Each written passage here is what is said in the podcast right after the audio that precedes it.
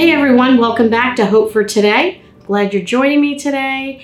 And um, today we're going to be talking about God's plan will stand firm. Hashtag God always wins. So today on the menu, I want to bring you hope. I want to bring you some encouragement. I want to let you know that at the end of this quick devotion that you can trust that whatever you have done, you might do, or you see someone else do, hashtag God always wins. All right, so we're going to be in the chapter, um, in the book of Genesis, in chapter 12. And I'm not going to read through that today for the sake of time, but I want you to go back and read the story in detail. There's a lot of things we're not going to cover, and I just think it would be really good um, after we chat here if you go back and read up on this story so that you can get the full picture of what God is trying to teach us. We're going to be talking about Abram and his wife Sarai. And uh, you know, it's interesting because God's plan is perfect. And God had promised something that was going to happen, and it needed to happen to complete the story of the life of the Lord Jesus Christ here on this earth. But let's go back to chapter 12 in Genesis and find out what happened. So the story tells us that Abram and his wife went where God told them to go. That's a good thing. But then things got kind of uncomfortable. There was a famine. They didn't feel comfortable. You know, things around them didn't seem normal anymore. Things felt wrong. Um, they were probably frightened, nervous. What's going to happen? So they took all of that worry and fear and um, anxiety, I'm sure, and disbelief and unbelief. And uh, instead of taking it to the Lord, which is what they should have done, they decided to take things in their own hands. So, what did they do? They went to Egypt. Now, in my studies, it says that um, many times the word Egypt or the reference to Egypt in the Bible is things of the world.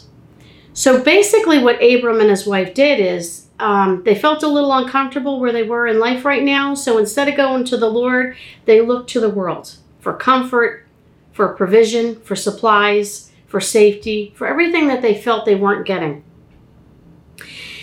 Now, a little behind the scenes story. Um, back in Bible times, a lot of times people married within family and, you know, different things than we do now. And so Sarai, his wife, was actually, I believe, his half sister, if I have that correct. But sister, but not full sister. Okay, keep that in your mind. So now they arrive in Egypt, and she's a beautiful lady. She's gorgeous. And he says to her, Listen, to keep things cool, we got to keep things safe here. When we get to the border, you tell them you're my sister. Don't say you're my wife. All right, we got this. We're good. You're going to say you're my sister. So they get to the border, and, and who do we have here? And they introduce themselves, and you know, this is my brother, this is my sister, this is the names, and so on. Well, she's so beautiful. The men immediately took her to the king and uh, to King Pharaoh. So off she goes to the kingdom to be with the king. So now Abram and Sarai are living pretty good right now because she's now been taken on as one of the wives of Pharaoh. Now, again, if we know the the other part of the story, how Abraham was promised by God that they would have a child and that he would be the father of a great nation. And the lineage of Jesus Christ would be through his seed.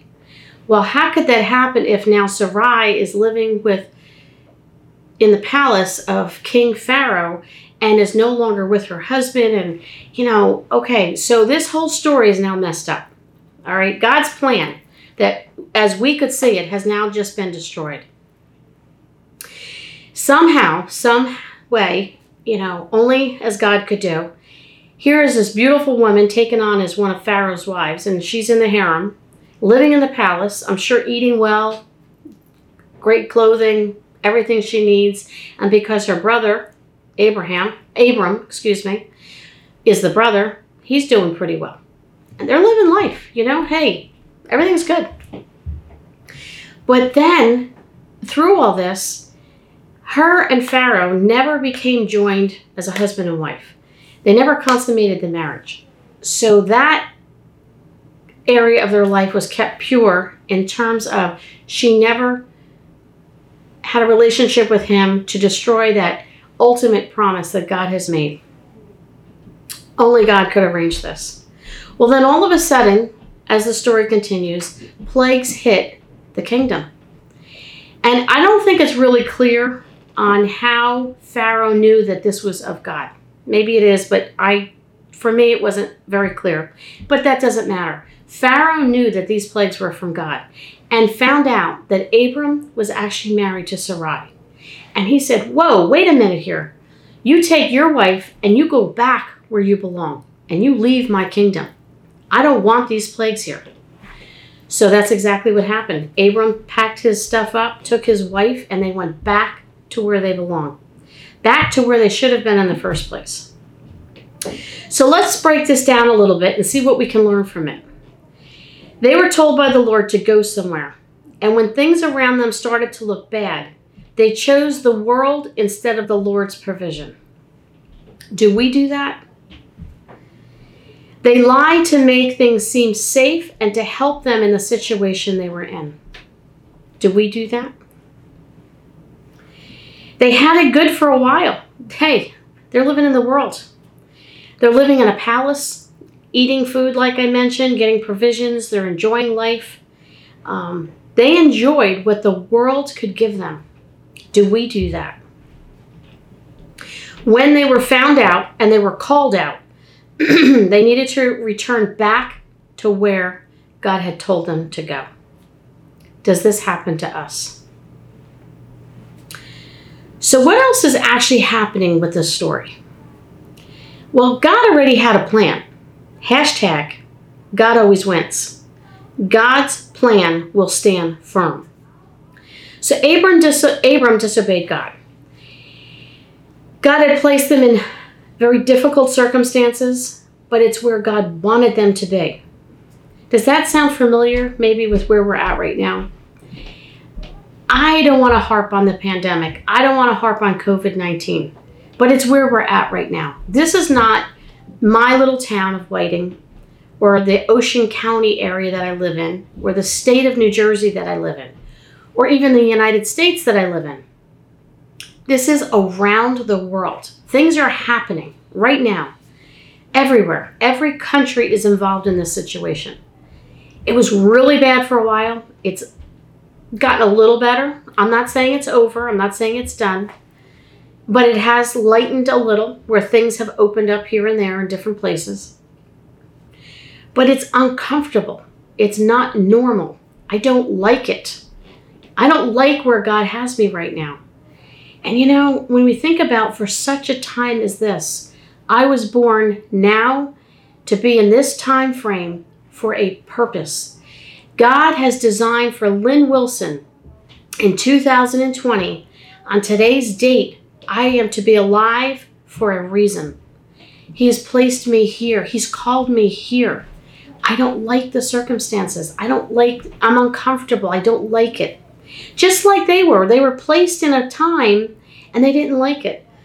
Instead of them turning to the Lord, like we need to, whether it's COVID or it's just something in life, life takes over. We are put in situations and circumstances beyond, forget the pandemic. Where does God have you right now? Where is he tugging on your heart and you're you're feeling frightened, you're feeling uncomfortable, you're feeling it's not right, it's not normal. I don't like this and you look over there and your friends have it really good, you know, it's easy to say, man, they've got a great car, they got a nice house, they got money, they got things that I want. You know, they go out on Saturday night, they they go out with their friends, they do things that really starting to look pretty good to me. And you look over here and you realize, God's told me to stay here. I don't like it. I don't like, or maybe you just you just don't like it. Maybe you just have a disobedient heart. Maybe you're frightened, whatever it is. Just like Abram, instead of Abram turning over to the Lord and saying, Wait a minute, time out. You put me here with this famine? How am I going to get food? How am I going to get provisions? How am I going to provide for my wife? I, I, I'm frightened. I don't like this. What am I going to do, Lord? You know, if the Lord has put you there, He's going to take care of you. The Bible talks about He will take care of our daily needs. If God has a purpose and a reason for you to be somewhere, He will give you what you need to carry out what He wants you to do. And yet we look, oh yeah, I'm right on. God's put me here. I'm going to serve Him. I know He's called me here. And the minute things get a little funny and things get a little wonky, all of a sudden, wait a minute, wait a minute. And we look over there and we go to Egypt and we look to the world and we start leaning that way and we take ourselves out of the situation or out of the place that God has called us. What else was going on at this story? God had a promise to Abraham that he would be the father of a great nation, and that will still come to pass. God's promises will never, ever fail. If God says he's going to do it, it's going to happen. It is going to happen. Hashtag God always wins. God worked in only a way that God could work. He turned the whole situation that Abram put himself in and put his wife in and brought them back to where they needed to be. You know, there is nothing that you and I could do to manipulate intentionally or unintentionally, or someone else maybe mess things up and now we're sitting there going, I know this is what God said, but because they did this, now where are we and what's going to happen? Whoa, time out. God's plan will stand firm. God always wins. I heard something yesterday. My brother in law was preaching, and he said, The Bible is more up to date today than the newspaper is tomorrow. I don't know how many of us, are you with me on this? You read Facebook, you watch the news, you talk to your friends that really don't have any wisdom at all, or discretion, or anything, and we take all these things that we hear. This is fact, this is truth and we tend to live by that. We have been for the past six months told we can't go to church, you can't go to school, you can't go to certain stores, you can't leave the house, you have to wear a mask, you can't talk to your friends, you have to stay six feet apart, you have to, you can't, you have to. We have been programmed to do this and go here, and, and now we're at a point are we allowed over here? Can we do this? You know what? All that has done is to instill fear in our hearts. Stop listening to Facebook. Stop listening to people. Stop listening to your friends that don't have a clue what's going on. The Bible tells us what to do. We're frightened, we are to go to the Lord. We need wisdom. Lord, I don't know what to do. We are to go to the Lord. Lord, I'm confused. It says God is not the author of confusion. If there's confusion, God is not in it. We are to go back to the Lord with everything that we do. We are not to look to the world. We are not to look to people. We are not to go back to Egypt. Let's go back to the title God's plan stands firm. Why is it when things get crazy and tough and not the way we feel comfortable? Do we resort back to Egypt and not the Lord? I don't know, maybe it's just me, but I can tell you time and time again, I know better. I know better. I'm in the Word. I, I, I've gone to church my whole life. I've been preached to. I know what I should be doing. And how many times you're just even the littlest uncomfortable. I'm not talking major, and you're right over here again. And then you can feel the Lord going, Hello, I want you back over here. Uh, a number of weeks ago, I did a podcast on the story of Jonah. If you didn't catch that, go back and look that up. Jonah was told what to do and God's plan will stand firm. God wanted him in Nineveh. Jonah went that way and tried this, that, and the next thing. God brought him right back to where he needed to be. No matter what we do or we don't do, we need to remember that God is in control. And his plan, not my plan, not your plan, his plan, will take place no matter what. Even when we have manipulated things or other people. Listen, the government can manipulate, the world can manipulate. I don't care what happens. God's plan will stand firm.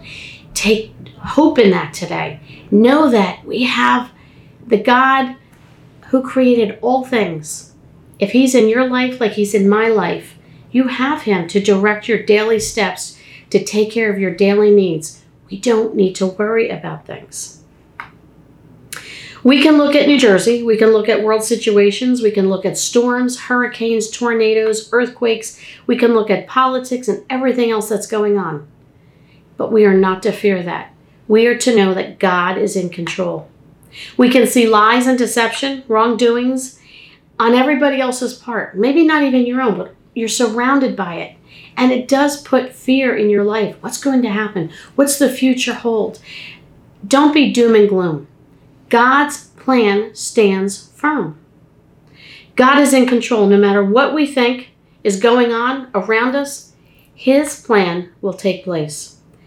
In Romans 8:15, there's a beautiful worship song that has been written about this verse. And then maybe you know it. And every time I look at this verse, I can just hear it rolling in my head. and if you don't know the worship song, look it up. But in Romans 8:15 it says I am no longer a slave to fear. I don't care what happens with politics. I don't care what Fox News tells us. I don't care what NBC tells us. I don't care what your neighbor tells you. Well, my neighbor's really smart. I don't care how smart you think they are. They do not know what the Lord is telling you. The Lord will speak to you about where you need to be. You'd better be there. You better be where God tells you.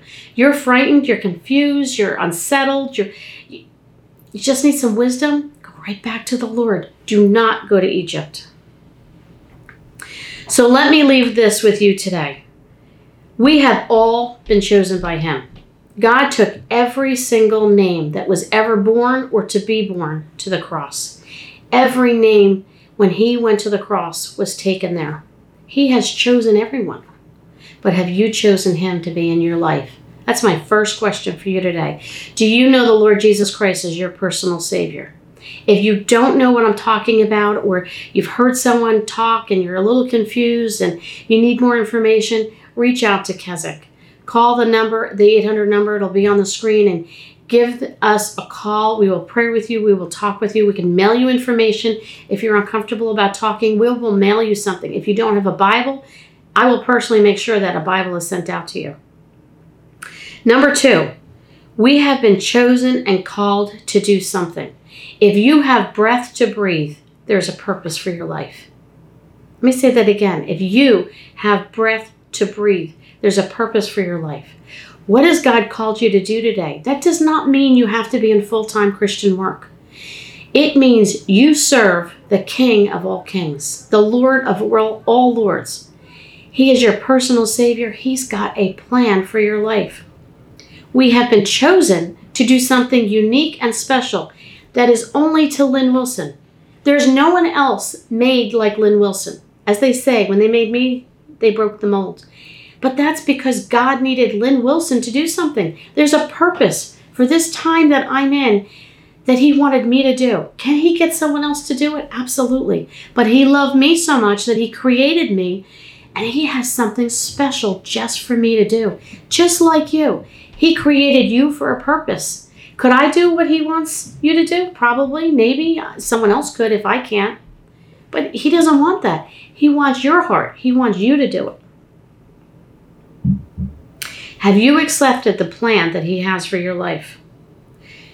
Or have you looked over there to Egypt? Have you been told by the Lord to go? But you are overwhelmed with life. You're overwhelmed with all the junk that you see. You're running scared and you're running the other way, just like Jonah. God's plan will stand firm. You don't need to be part of what the world offers, you need to be part of what God has for you. What joy we can get by watching the hand of God at work whether you're at church, you uh, physically in the building, or you're watching church online, or you hear something happening at God's work. I love hearing stories of missionaries because it just proves that your world is so small. We're stuck here in New Jersey and we think everything evolves around what happens in New Jersey. God's at work across the world. I can tell you story after story of missionaries that we're in connection with. People are getting saved Lives are being changed. Don't get so caught up in your own small little world that you think, well, God put me here and I don't like it and it's uncomfortable. Stop right there. You thank God that He has chosen you for something special. You thank Him for your salvation first, and then you thank Him for what He's chosen you for. And know that God's plan will stand firm. Hashtag God always wins. there's joy in watching Him at work, but there's even more joy when we're part of that work that He's asked us to be part of. I challenge you today don't look to Egypt, look to the Lord. I challenge you today to find hope in the fact that God always wins.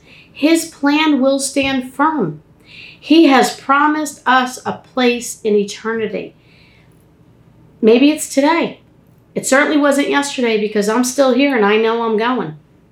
It might not be for another hundred years. Many people say, oh, the Lord's coming back today. If He is or isn't, for today, I don't know. God says no man will know that. All I know is that for today, He's asked me to do something. And today, He's asked you to do something. Maybe that first thing is to accept Him. If you have accepted Him, then the next thing is to accept the fact that He's asked you and chosen you to do something. And I want you to find hope in today, knowing His plan stands firm and hashtag God will always win. Thanks for coming today. We'll see you next week.